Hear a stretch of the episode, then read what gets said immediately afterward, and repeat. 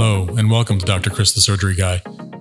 We are back. Uh, I would love to tell you that we're going to have a more regular cadence to these uh, broadcasts. Um, at this point, um, till I can, you know, afford a producer and things like that, uh, getting guests is the most challenging. But today we have the great pleasure. We're going to be talking with Dr. Nicole Rogers, who is an ER doc here locally, and discussing the differences and appropriateness for different patients regarding urgent cares as well as emergency rooms, freestanding ERs, and who might be best for each.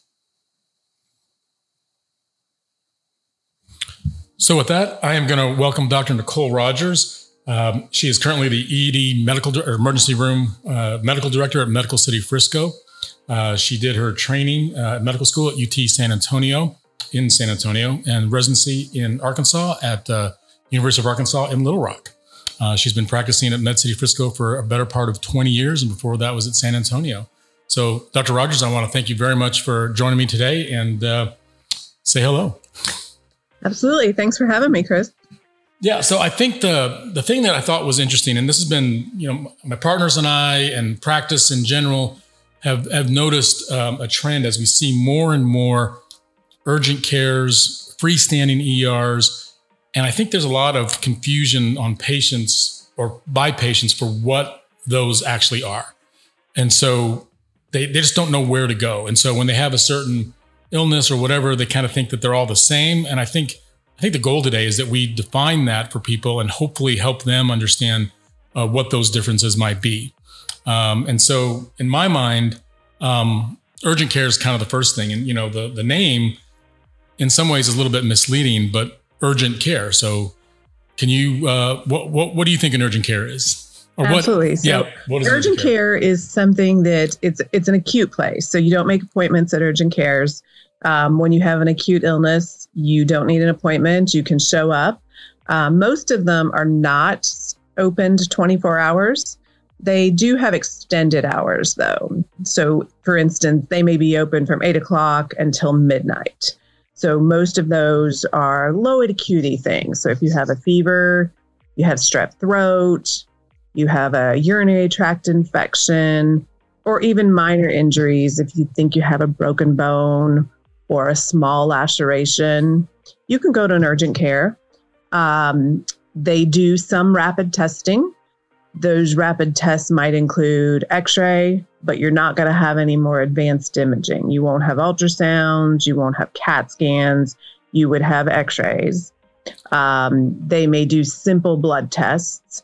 So you might be able to get a CBC, but just very simple, basic blood tests and then they usually have a urinalysis, um, pregnancy tests, things like COVID, flu, and strep. Those are pretty much the extent of testing at urgent cares. So, who usually staffs an urgent care? So that can be different. Um, they're they're not board certified emergency physicians. Um, they may be a physician or they may be um, an advanced practice practitioner. So they might be a nurse practitioner, um, they may be a physician assistant. So there's different models at different urgent cares. They're always under the medical director of a physician, but most of the time it's not a board certified emergency physician. It could be a family practice doctor. Um, it could be doctors that are not board certified in emergency medicine, but board certified in something else, and they're moonlighting at an urgent care. So staffing at urgent care is a little bit less consistent than freestanding emergency departments or hospital based emergency departments. Yeah, very, very true. Um, okay. And so I think you did a great job of covering like who might benefit from that and what services they might offer. Um, I think the only thing that I would add is that a lot of times when you said may, I think that's an important thing. They may not, right? I've absolutely definitely dealt with some urgent cares that while they provide good community service, they have limited capabilities. I've seen some that did not have x ray. I've seen some that really only had the rapid testing type things. So that means like a pregnancy test, a strep test, urinalysis, and just that's about it. Not really a way to get blood work uh, in any kind of rapid way. They may be able to send it out, but not like immediate testing like an emergency room would be. Um, okay, so you kind of mentioned it, but you know, if if you think that you're mildly sick, UTI, need a strep test, need a COVID test, that could be a great place to go. Um, Absolutely. But for other things, and I think one of the things that I've noticed is, and I've seen patients that did this, you know, they went to an urgent care and then the urgent care told them to go somewhere else. And then, and at somewhere else then had to go. And I've had, see, I've seen patients that actually got transferred two, three or four times even sure. uh, for different acuity levels. And I think that's one of the big things. So kind of covered urgent care. I think the next step up would be freestanding ER. What is that? So freestanding ERs, there's two different models. Um, there are freestanding ERs that are affiliated with a hospital. Um, like I work for Medical City Healthcare, so we have some freestanding emergency departments that are affiliated with the main hospital. Um, and then there are freestanding ERs that are out on their own. Most of those facilities have pretty extended services. Those are open 24 hours a day. Um, most of the time, they have board certified emergency medicine doctors. Um, they have more advanced imaging. They have CT scanners. Um, they may or may not have ultrasound. Um, some do, some don't. So, if you have something that's higher acuity, if you have abdominal pain, that's not a bad option to go to a freestanding emergency department. Um, there are a couple of different models. So there are some places that have a dual urgent care and freestanding model.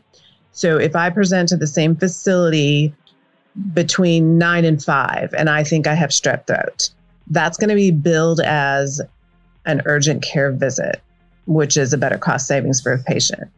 But if I present to the same place at the same time of day with abdominal pain, you think you may be presenting to an urgent care, but because of your complaint and the, the requirement for advanced imaging or blood tests, you're actually getting an emergency department bill at a freestanding ER.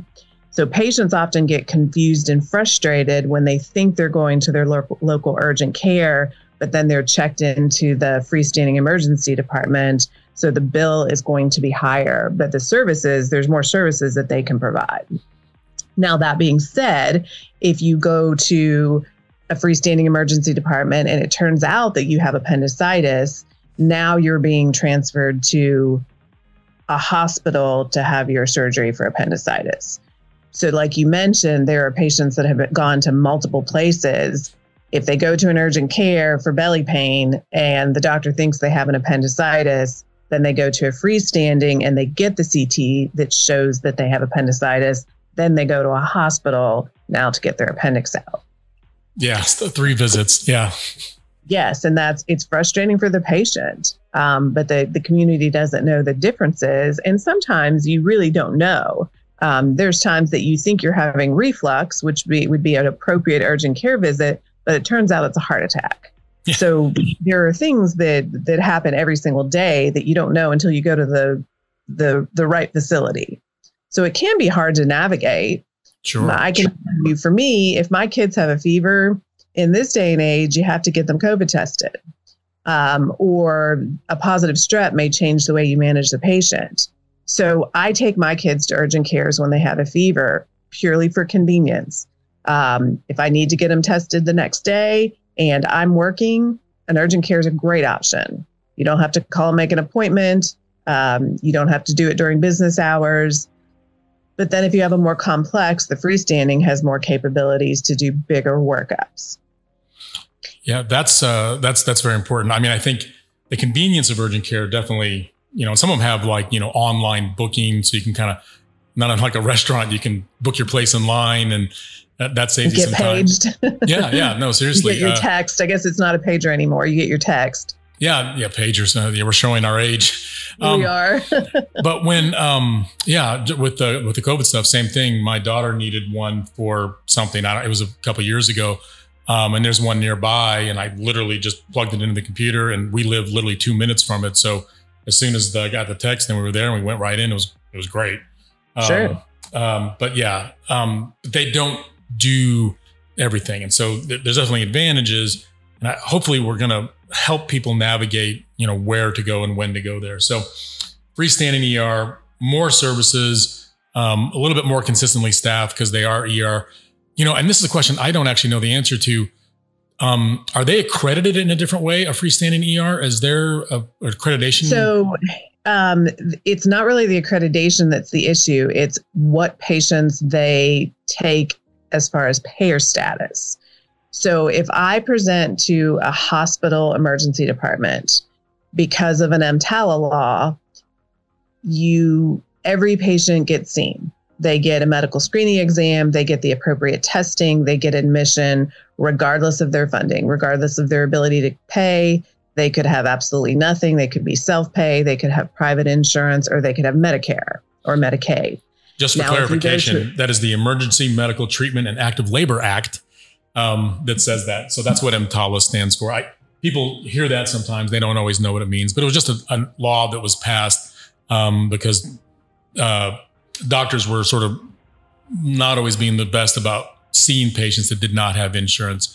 And so they they passed this law that basically, when you go to a hospital ER, you know, you are required to be seen. Sorry, not not to echo that, but some people you, you brush by EMTALA, and hopefully a lot of people are listening and they uh, get a little more information. Sorry, go yeah, ahead. Yeah, I think it came about in in the 80s. Yeah, um, it right. used to be referred to as an anti-dumping yeah, act, which means right. you weren't dumping the patients someplace else. Right. Um, great law. It's it's the the um, emergency departments are the safety net for all of healthcare. Now, if you go to a freestanding, a freestanding does not necessarily accept Medicaid or Medicare. So they if a patient presents and they have Medicare or Medicaid or they don't have payment, um, they don't have to be seen at the freestanding emergency department. So that's another issue that if you are, usually if you have private insurance, they're going to cover a freestanding ER, but you will be asked for a payment as you check into those places. So that's a good thing for patient population to be aware of. You will get a bill that you're expected to pay immediately, or they won't see you, and they're not they're not mandated by the law to see you. Where if you go to a hospital-based emergency department, you can't ask for any payment information until you've actually been seen by a provider. So, with that, what would be the advantage of going to a freestanding ER? Um, most of the time, it's ease of access. Um, it, it's ease of access. It's it's close to where you live there's a reputation in the community of, of quicker, easier service. Now, that's not always the case. It depends on how busy they are. There are some freestanding ERs that are busier than my hospital emergency department. Um, but the freestanding ERs in our local communities tend to get reputations, um, good and bad. So the ones that have great reputations are very busy, um, but they also run pretty effectively because they don't have all the red tape to go through, um, which makes it convenient for the patient. Yeah, yeah, I think that's the big thing, the ease of access. And I, I think over and above everything, you know, if you feel ill and you feel like you need to be seen, get seen. um, Absolutely. even if you make the wrong decision, they're going to at least get you the help you need. And even if it's a transfer to, it's at least better than not being seen. Uh, you know, survive, uh, don't drive, that kind of stuff. Uh, get seen, get evaluated. But um, hopefully, I mean, I can give you an example for my own child. Sure. Um, I had a toddler at one point that got croup all the time. I knew it was croup. I knew how to treat croup, and I'm a physician. But she wakes up with stridor, trouble breathing at 2 a.m., and I know what she needs. So I've taken her to a freestanding ER because of ease of access. I knew the treatment she was going to need. I knew they would have it. And I knew more than likely she would get better with that treatment, but wouldn't require admission to the hospital. So I've been to urgent cares, I've been to freestanding ERs, and not very often do I have to go to the ER, but occasionally. When you say ER, you mean a hospital ER? A hospital ER. Sure, sure. Yeah, no, that that's a that's a great example. I, I think uh, just as an aside, um, uh, physicians in general shouldn't care for their own family um, in, or themselves, for that matter. Um, and I've, I've always had that as a rule. The kids get sick. I, you know, I give a quick, do they need to be seen or not seen evaluation. Absolutely. And that's it. Um, I let someone else uh, make those decisions. Um, so anyway, um, so then, so that's freestanding ER. And then when we talk about the hospital ER, what are we talking about here? Like what is, what's the difference between that and freestanding? Um, so freestanding ERs, like we talked about, they're um, it's not based it's based on your payer status so if i go to a hospital based er you're following that anti-dumping law every patient gets seen Um, it could be a problem that you've had for five years, or it could be a problem that you've had for five minutes. Every patient gets seen. Um, there's different sizes of emergency departments with different resources at each hospital. So when you live in a community, it is kind of important to know the resources of your hospital. I'll use my local hospital. We're about a 100 bed hospital. We have a lot of service lines, but we don't have everything. So, for instance, we don't have vascular surgeons or we don't have cardiothoracic surgeons. So, if I have a patient that has a thoracic aneurysm, I have to transfer that patient to my bigger facility, which in this area is Medical City Plano. Um, so there's different sizes of hospitals. Now, every hospital-based emergency department should have the ability to stabilize a patient. They should not have, they may not have things to do definitive care, but they should have the same resources to stabilize a patient. So I see patients from newborn to death. Um, and so other places, you if you're a child, you don't have to go to a children's ER. You can go to any ER and they'll see you. They'll have the resources to take care of you in the ER, but then definitive treatment may have to go someplace else, like a children's hospital if they require admission. Or say you have a, a a gunshot wound, which you and I have taken care of together. If you have a gunshot wound, they may or may not be able to take care of at Frisco. We may have to send to Medical City Plano, which is our bigger facility. Sure. So um, different size hospitals with different service lines and different specialty call panels. Yeah, I think I was on for both gunshot wounds that have come in in the last couple years, and um, uh, you have been. One, they were both my patients too. One was abdomen we could care for. One was chest we had to transfer, if I remember correctly. Yep. Um, yep. You remember that correctly. So the um, yeah, that's that's an interesting point. So what resources? How could a person in the community that wants to know this, wants to know kind of a, a roadmap of where they might go for certain things, how could they find out from the hospital what they have that's available? Is that like website that, um, no, that's actually a tricky question. So most hospitals may have consultants that practice at their facility. However, they don't necessarily take emergency department call. So that's the difference. Um, there are lots of specialists that have offices in a medical office building at a hospital. But if they don't take ER call, that limits their availability to attend to emergency situations.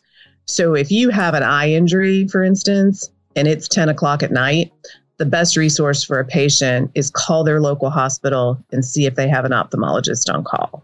And then that ER can direct you either yes or no that they do.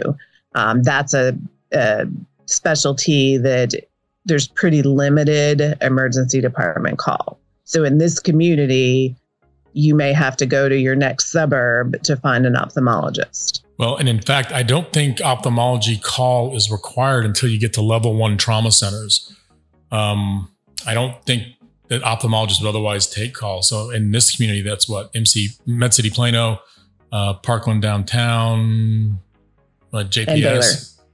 Baylor. Okay uh, Baylor, down Baylor downtown, and there are other hospitals that may have ophthalmology that aren't level one trauma centers, but it's not very robust. Right. Like Medical City Dallas is not a level one trauma center, but it's a really big facility and they have ophthalmology call. Okay. But that's that's really difficult for a patient to be able to navigate because even ER doctors aren't going to know this unless you've worked at a facility. So if it's something more complex like an eye injury, it's always a good idea to make a phone call or go to your local ER. They'll some ER doctors can take care of some minor eye injuries, but then if it's something more serious where they would need surgery, for instance, they would need to be transferred. But I would never expect patients to be able to navigate to that degree of dis- detail. No. So oftentimes in what we do, um, we're the experts at figuring out where to send the patient. So I guess maybe a, a, little bit of a rule of thumb, and totally just a rule of thumb, would be that the more complex you might think your problem is, maybe the slightly larger facility you might tend to go to. If you have a very very complex health history, um, you know you should kind of know maybe where your doctors are and things like that. Because I, I do find patients that, that don't. Um, sure. Um, so I think if, if you do have some complex medical issues, definitely want to think about where, where you might go should you become ill. Um, and then if you have the ability to call, then you can certainly make a phone call. But when in doubt, get seen, and you can be routed. Um, hopefully, we're trying to avoid some excess transfers, but of course, it's it's unavoidable um, as it is. So, you know, free. Sorry, uh, hospital ER is sort of the the top tier in terms of where you know the complexity should be as well as you know the ability to care for all patients regardless of their ability to pay um, uh, insurance status and whatnot. So you know is there anything that you want to add as to where you know how patients should should make some of these decisions? Because i have some thoughts but i wanted to kind of get your thought. Well, I think like you mentioned, it really depends on the how complex your past medical problems are. If you have chronic problems with active treatment, say you have cancer, um, if you have multiple abdominal surgeries, um, if you have complex things like renal failure requiring dialysis, it's best that you go to a bigger hospital um, if you're ill. Now, if you don't know, it's always it's always fine to go to your local emergency department. They're going to be able to treat you and stabilize you and then navigate where they need to send you. They may be able to treat you definitively at your hospital or say you need dialysis, you're going to have to go to a facility that does dialysis. So it is a little bit difficult to navigate, but I think the complexity of your past medical history is a, is really a valid point.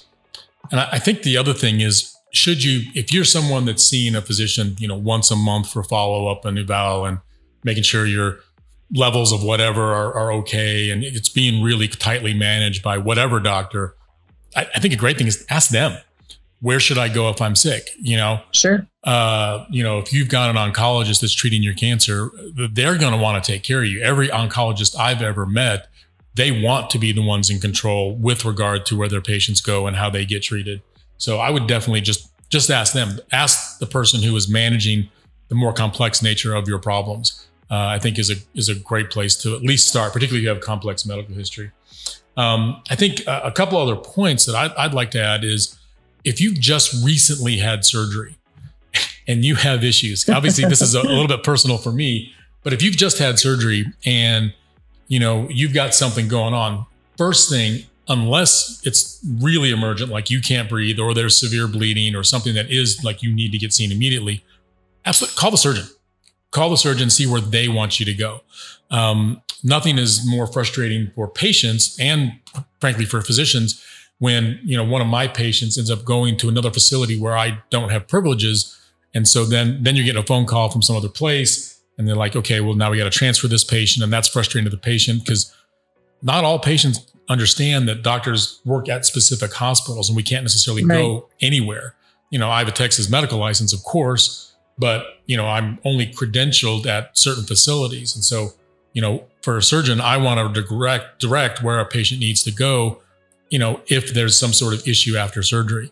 Um, so that's and in addition to that we don't have access to everyone's medical record. Exactly. So if they have surgery at baylor i can't see what baylor's operative report is or what their right. history and physical was or what their results of their imaging were if I work at Medical City Healthcare. So you really should go where your surgeon took care of you, or at least within their system, so that they have access to that physician or physicians that cover for that practice and their medical record, which can be very valuable in the treatment of a patient.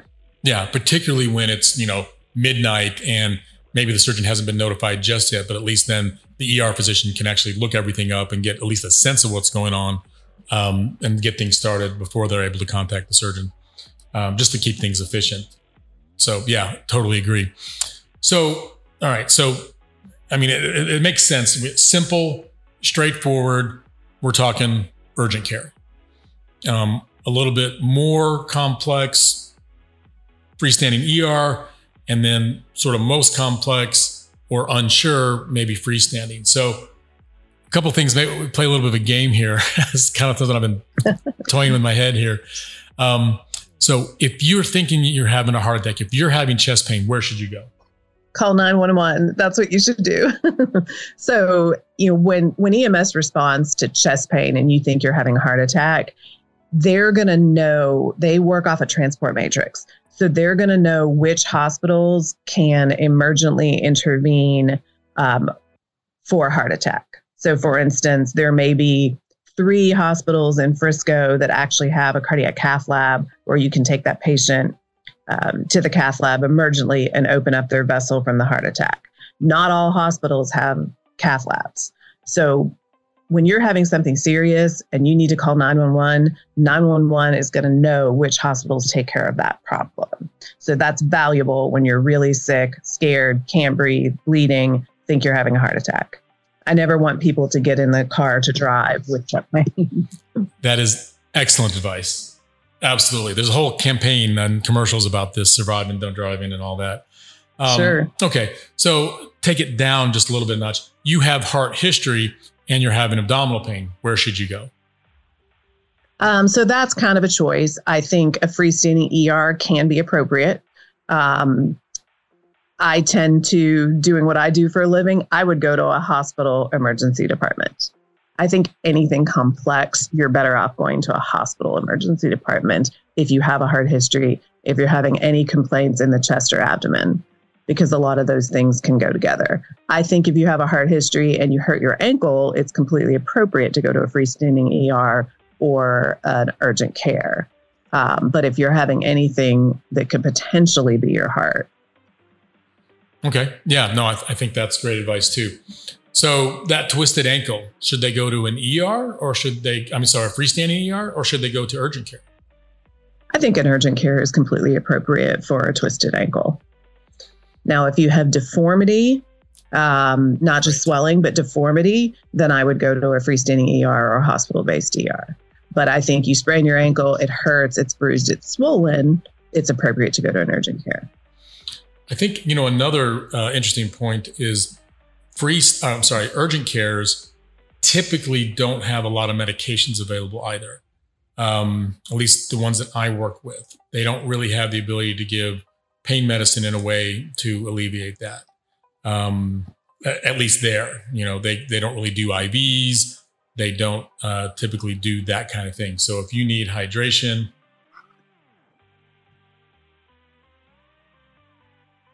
I think most of the things like um, medication wise, you're right. There's going to be oral medication and an occasional shot at an urgent care. You're not going to get IV medication.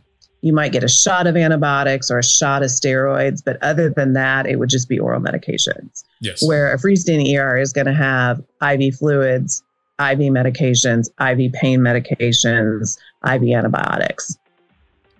Sure. And and some of these freestanding ERs can actually observe patients for a while.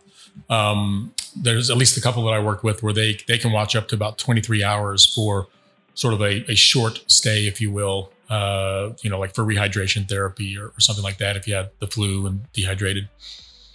Um, okay. So who should not go to urgent care? That's that's a tricky one. I think if you're a dialysis patient, I think if you're a transplant patient, I think if you actively have cancer, and I think if you have an extensive medical history, you should not use an urgent care.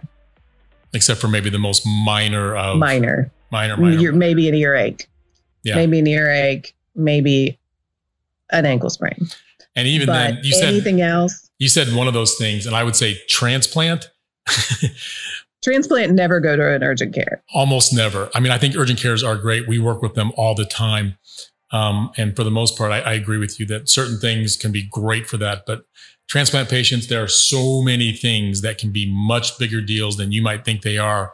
Um, that you you want to have your transplant person and coordinators and whatnot like on speed dial, uh, so that when there's an issue, you can be there. Uh, and I've gotten hurt with that with surgical, uh, you know, like sure bowel obstruction stuff and a liver transplant is a little bit different, um, believe it or not.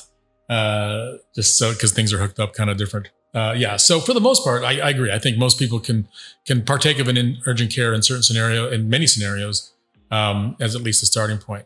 So and your 10 year old with a fever compared to your 60 year old transplant patient, definitely complete different workup.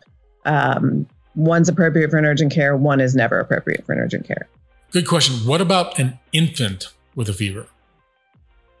Um, I would recommend if you're two and above, you go to an emergency department if you're concerned. If you're less than, I'm sorry, I said that opposite. If you're two and above, an urgent care may be appropriate. Less than two, definitely more nuances to that. Definitely want to be seen by a physician. Um, more training is better. Um, you know, kids, infants can't tell you where they're hurting. They can't tell you what's wrong. You're getting your history from a parent. Um, much more different, more medical nuances to that. I think two and above is appropriate. Yeah. But you have to look at your child too. If it's a healthy kid that has a fever that's age four, great. But if it's a four year old with sickle cell or diabetes or chronic asthma, probably not going to an urgent care. So a lot of it, like adults, it depends on what kind of chronic illnesses your child has. But a healthy four year old with a fever, completely appropriate for an urgent care. Totally, totally agree. Yeah, yeah. The, those kids under two, man, they they are scary. they can be. Uh, they, luckily, most of them aren't sick. I need to knock on wood somewhere, but luckily, kid, most of them aren't sick. But the ones that sick. are, they can go down really quickly and they can get sick really quickly. And that's certainly you don't have as much bandwidth on those kids and they're difficult because they can't they can't tell you what's going on. Yes, yeah, no, I tr- trust me. I didn't go into pediatric pediatric surgery for a reason. Talk about nuance. Ugh. All right, so yeah, no kidding. Um, very good. So, is there anyone that shouldn't use a freestanding ER? So, freestanding ERs, there's so many nuances to that. Um, Medicaid patients, Medicare patients, a lot of freestanding ERs will not take those. Uh, those are government funding, and most freestanding ERs are not affiliated with hospitals. So they may not even be able to be seen at a freestanding ER because there's issues with the, the payment issue. Um, as far as medically, most freestanding ERs have a lot of services. They've got CT scans, most of them have ultrasound, they've got board certified emergency physicians freestanding ERs are pretty good. Just understanding that if you have to be admitted to the hospital or you need emergent intervention um, or you need surgery, then freestanding ERs, you're going to be transferred. Right. Yeah. So as long as you're you understand that that you may need to be transferred, I think they're appropriate for most patients. Yeah, it's kind of uh, it's a little bit of a, an educated gamble. You know, if you you think it's kind of like, well, I need to go to an ER because I don't feel good or this and that, um, but I don't think I'm going to be admitted. You know, you're going to save some time. It's convenient. It might be closer. Uh, a lot of times, less waiting times, or you can even check the waiting times online. Um, so there's a lot of advantages just knowing that on the chance that you need to be admitted, there's some inconvenience. Um, sure. So a little bit of a gamble. Um, and then, you know, with a, with a regular hospital ER, hospital based ER, you know, you're never really going to be wrong going there. I can't think of a reason. I guess system wise, we would like lower acuity patients to not, you know, kind of clog the system, I guess, with regards to a larger ER, hospital based ER. But when it really comes down to it, I mean, they're at least going to get appropriate care. You're not going to really sure you're not going to like overshoot necessarily and be in the wrong place because you went to the hospital ER. You just might incur a lot more charges than are necessary, um, and you know have a lot longer wait time uh, for something a little bit more minor. But in general, I, I, can't think of a reason that you wouldn't go to a hospital ER. At least nothing. The only thing that that it's just more about patient education. Um, you know, people tend to have, especially the more educated they are, they have more expectations. So if they injure their knee, they may know that eventually they're going to need an MRI. Well, MRIs of the knees are never done emergently. Right. So if you're coming to a hospital ER because you think you're getting a, an MRI of your knee, that's not going to happen. So you're going to be frustrated. You're going to be mad that you can't get that study that you ultimately may need. But what we do in the emergency room is we're ruling out things that need to be fixed right then, things that are life threatening, um, stabilizing injuries, and basically navigating what your next steps are. So if you hurt your knee, you're going to get an x ray to rule out a fracture. You may get put in a knee immobilizer get pain medicine, get put on crutches, and then you're going to be referred either back to your primary care doctor or to an orthopedic surgeon to order your MRI. So, really, the only time that it's not appropriate to come to the ER is if you have an expectation that you're going to get a non emergent study done quickly. It doesn't happen that way.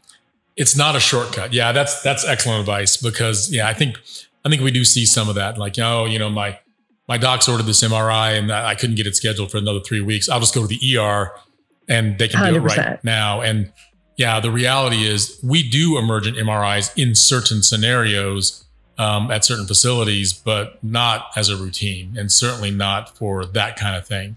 Um, typically, uh, kind of more brain type stuff, I would think, stroke wise and sure. But even then, that's usually CT.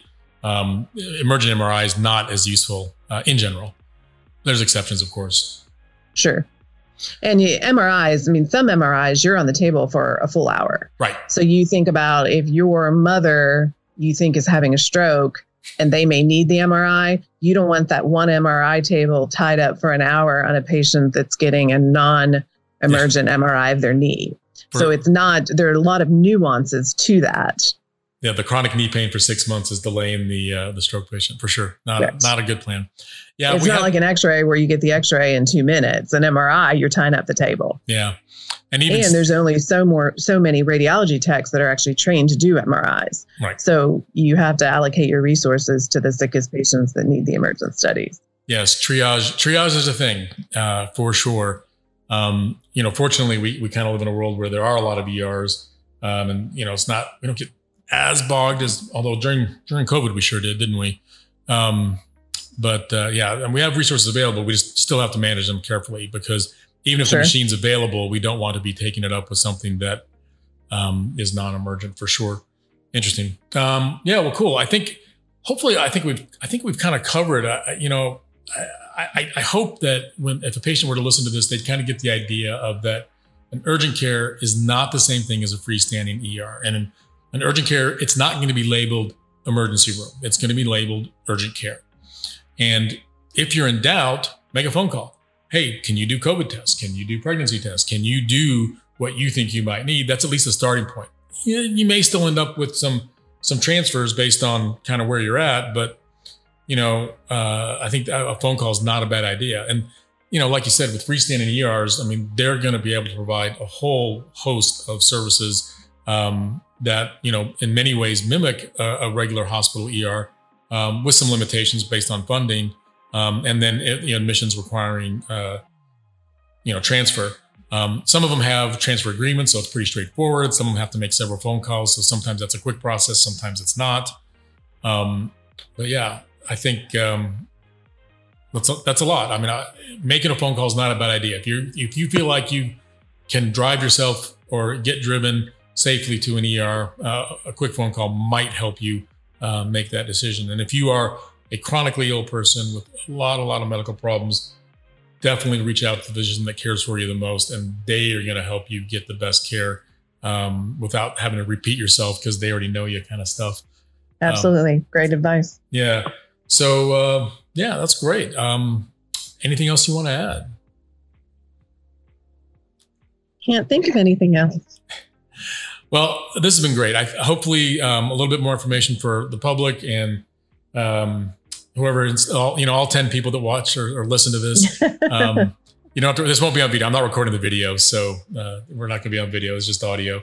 Um, but yeah, I'll uh, kind of. I hope this. this was helpful. Yeah, I think so. I think so. I think more information is better, and there's just a lot of people that just don't know what the differences are, and they kind of assume that all doctors are equivalent all facilities are basically equivalent. I mean, we live in a world where people are kind of surprised that I'm not going down to X-ray to do their their CT scan or whatnot, like they see on House or Grey's Anatomy or whatnot. um, and while I actually have done that once or twice, I'm still not running the machines. The techs do that. Um, but I, I, have watched a CT get done live, and I'm sure you have too. But that's not the norm. Um, yeah, I ordered a somewhat urgent. And I'm not putting the IVs in, so yeah if I have to put an IV in, it's not going in the arm. I can tell you that it's going into a more central vein. Uh, so yeah, so very good. Well, again, I appreciate it, Dr. Rogers. Uh, thank you so much for your time. um, yeah, I think uh, maybe this could be a segment of urgent care stuff and how to deal with it uh, in the future. So thanks again. I appreciate it. Absolutely. And uh, yeah, great talking to you, Chris. All right, cool.